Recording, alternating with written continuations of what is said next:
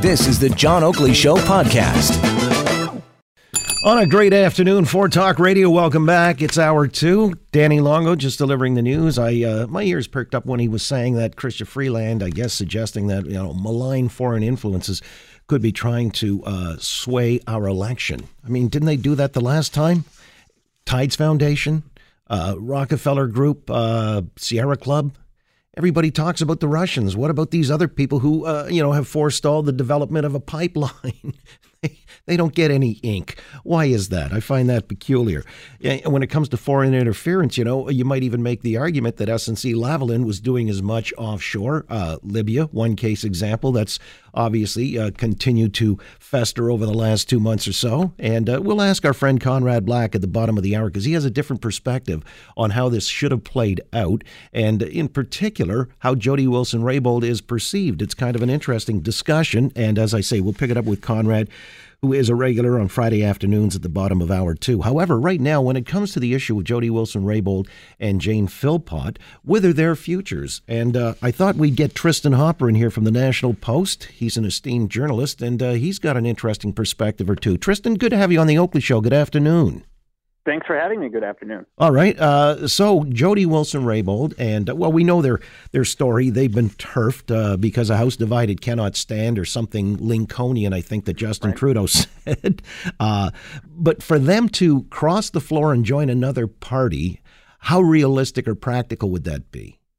Extremely impractical. So I did look into this. So I wrote a whole uh, story looking into this because, uh, I mean, right now they are essentially the two most popular politicians in Canada. I mean, this whole country we have Jody Wilson-Raybould and Jane Philpott fever. So in normal circumstances, yes, a party would be looking, well, how can we get them into our ranks as soon as possible and raise our own uh, credentials? But um, they're not going to join the NDP because the NDP actually has an, a no floor crossing uh, measure. Uh, they actually don't accept floor crossers.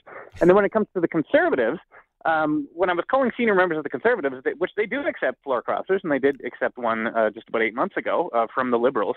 Uh, but this is kind of a different case. This isn't someone who left the Liberals because of ideological differences and have would have a home within the Conservatives.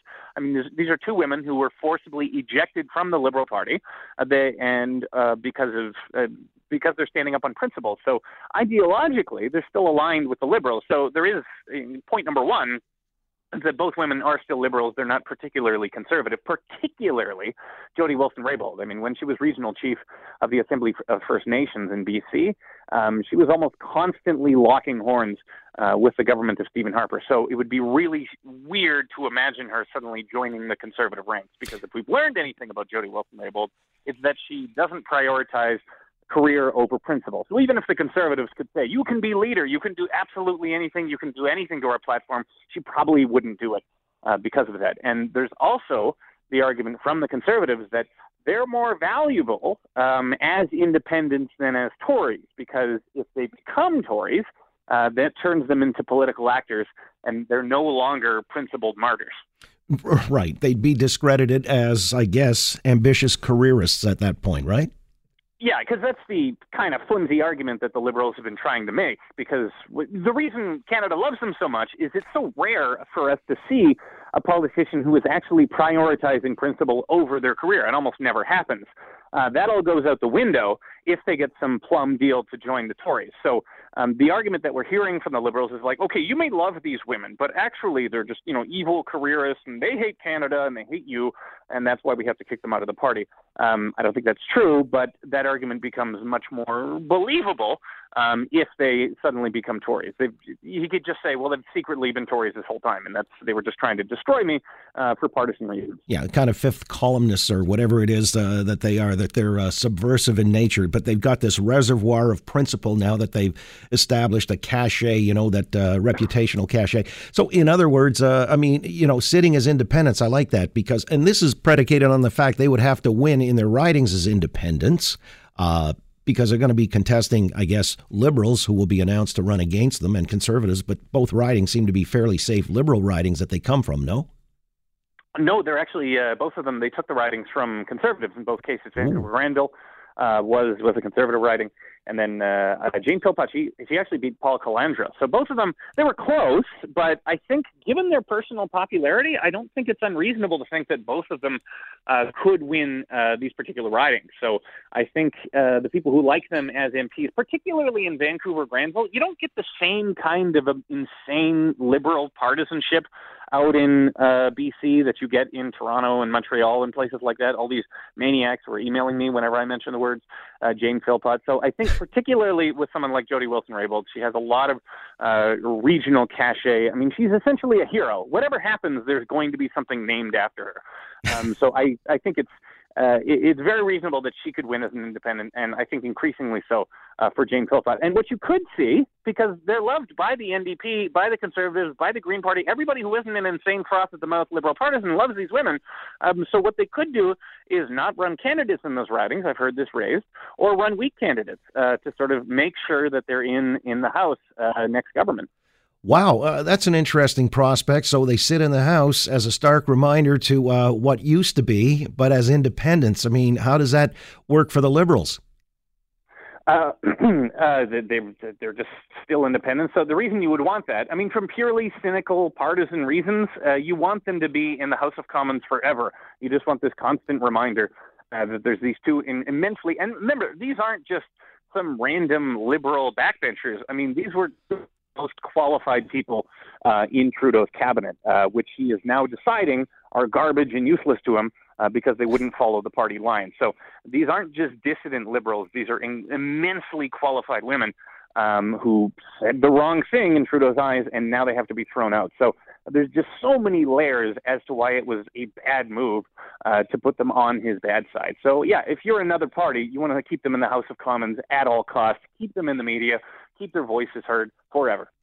Really, but how would that work again? Because you know, if they're exiled as independents and sitting over in the corner, uh, it's almost like you know how the Ayatollah in exile from Paris uh, became problematic for the Shah of Iran.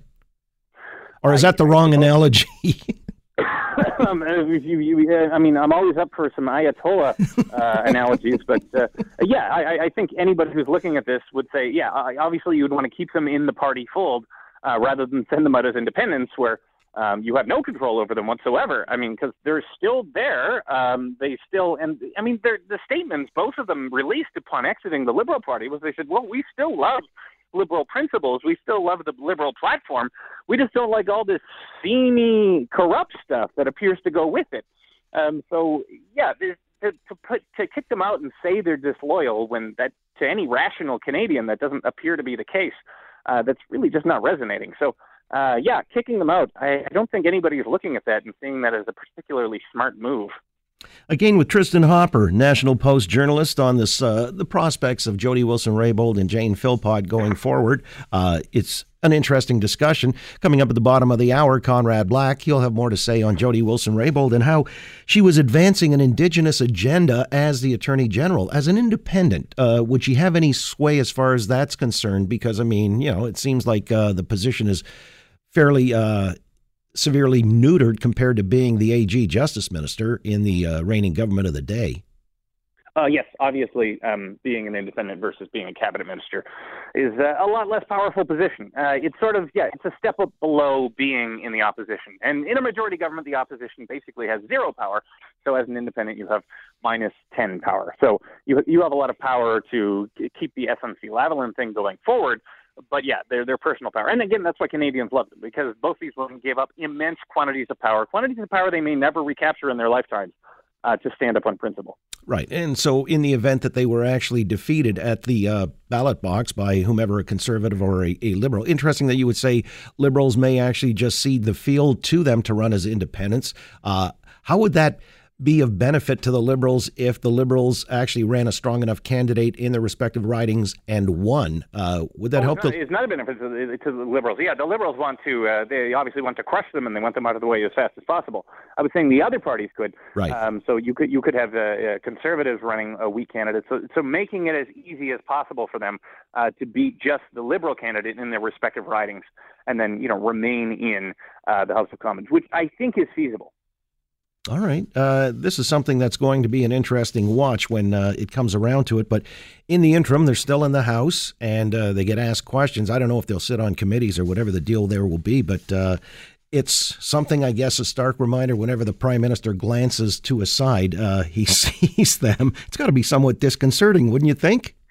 Yeah, and we're always going to call them. I mean, they're, they're always going to be in the media. I mean, just look at uh, Elizabeth May would have the same amount of power, the leader of the Green Party. So, mm-hmm. um, I mean, she she's just one MP, but we hear from her in a lot of things. And if it's a green issue, we call her first. So, uh, yeah, when anything sort of unseemly and liberal comes up, the first media call is going to be to Jane Philpott and Jody Wilson-Raybould, and they'll say, well, you know, it's a shame because they have such a good agenda. Why do the liberals have to keep doing corrupt things like this? So they're going to remain in the public eye for months to come. And for Trudeau to think this is all dealt with and he can wipe his hands of the situation, um, he's obviously made it far worse. Yeah, they ain't going away. Uh, but we are right now. So I appreciate you joining us, Tristin, as always. It's a real good uh, romp, and you've got great insights. Thanks for sharing them.